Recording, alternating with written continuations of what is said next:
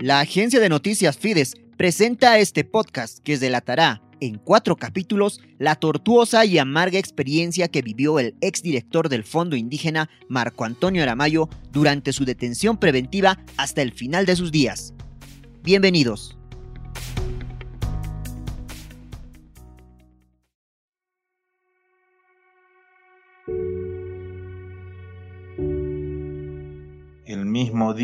Que me acusó de doblemente delincuente Evo Morales a las 11 de la mañana. Para las 2 de la tarde, jueces, abogados y fiscales de todo Bolivia me cautelaron 14 veces en una sola tarde.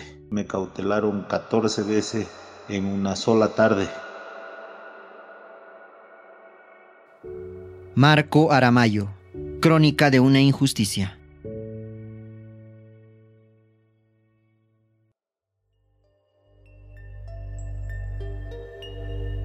Capítulo 1. Torturas hasta la tumba. Un informe del Instituto de Terapia e Investigación ITI del 2021 asegura de forma taxativa que Marco Antonio Aramayo Caballero, exdirector del Fondo Indígena, fue sometido a torturas desde su detención preventiva en 2015, tras denunciar el millonario desfalco en esa institución.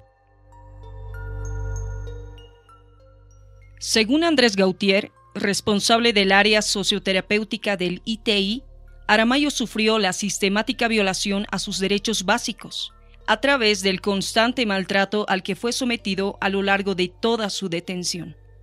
Desde el comienzo comienza un procedimiento con falta de respeto al debido proceso y ya está tratado como un culpable. Lo ponen a San Pedro y con amenazas le extorsionan plata. Frente a sus denuncias, él está castigado en el calabozo. Tratan de manipular otros internos para que esté amenazado. Cuando él denuncia públicamente, está golpeado. Desde la privación de alimentos y agua hasta el castigo con humillaciones degradantes, Aramayo relató los vejámenes a los que fue sometido durante su detención. Así lo contó en su última entrevista a la agencia de noticias Fides en 2021. También estuve aislado varias veces. El día 5 o 6 de septiembre estuve en la zona de contención del penal de San Pedro, privado de alimentos, de medicamentos para mi hipertensión. Y ahí tenía que estar aislado, humillado, callado.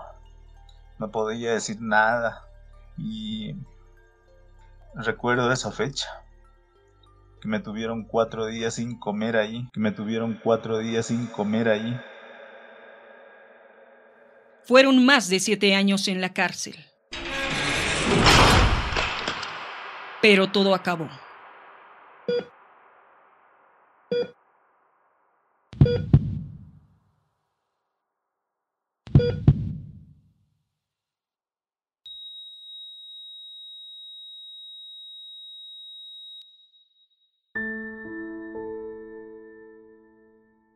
La madrugada del 19 de abril de 2022, el cuerpo de Aramayo no resistió más y producto de un paro cardiorrespiratorio falleció, consternando a un país que poco o nada hizo para hacer justicia, dice su abogado Héctor Castellón.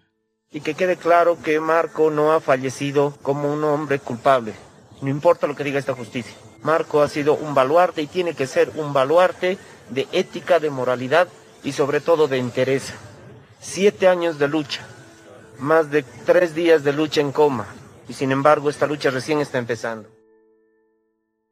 Durante su encarcelamiento, Aramayo enfrentó más de dos centenas de procesos judiciales.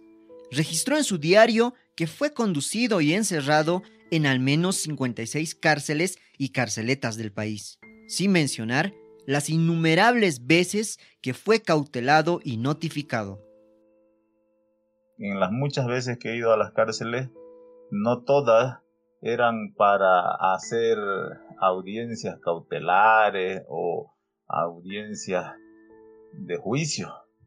Era solamente para desgastarme moral, anímicamente, psicológicamente y económicamente porque cada viaje para mí significaba un gasto. Nadie me daba un peso. Aramayo asumió la dirección ejecutiva del Fondo Indígena en septiembre de 2013. Fue posesionado en el cargo por el entonces ministro de Economía y actual presidente de Bolivia, Luis Arce Catacora, con el compromiso de viabilizar proyectos que beneficien a los pueblos indígenas. El compromiso que les doy es de trabajar en nuestra casa grande, que es el Fondo Indígena, y convertirlo en el instrumento liberador de nuestros pueblos. Vamos a trabajar agilizando nuestros, los proyectos para que lleguen directamente a las comunidades. El mismo año de su posesión, Aramayo advirtió a la entonces presidenta del directorio del Fondo Indígena y ministra de Desarrollo Rural y Tierras, Nemesia Chacollo, sobre las irregularidades en 1.228 proyectos de un total de 3.462 obras productivas. En 2014 y durante nueve meses, Aramayo investigó los manejos del Fondo Indígena entre los años 2009 y 2013. De esta manera, identificó 153 proyectos que fueron pagados, pero sin descargos. Adjunto a esos 153 proyectos habían 30 proyectos fantasma que habían sido desembolsados, pero que nunca nadie especificó quiénes eran los dueños. Ese informe yo le entregué al Contralor Herba cuando estalló el escándalo del desfalco, Aramayo se presentó a la Fiscalía el 2015, confiado en que su declaración iba a contribuir para el esclarecimiento del caso Fondo Indígena. Me presenté al primer llamado del Ministerio Público ilusionado de poder contribuir a esclarecer el caso Fondioc.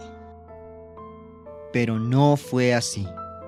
Tras apersonarse a la fiscalía, Aramayo fue aprendido y al día siguiente enviado a la cárcel con detención preventiva. Allí comenzó su tormento, que culminó trágicamente en abril de 2022.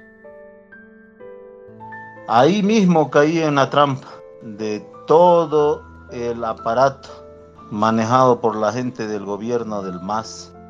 En la madrugada del 27 de febrero del 2015, el fiscal Julio Guerrero me informa de que había recibido órdenes del el entonces ministro Juan Ramón Quintana para detenerme y que el fiscal lo sentía mucho y me tenía que cautelarme y que estaba dispuesto a ayudarme. Ahí me di cuenta que a partir de ahí mi vida ya no tendría tregua, ya no tendría tranquilidad. Mi vida ya no tendría tregua ya no tendría tranquilidad.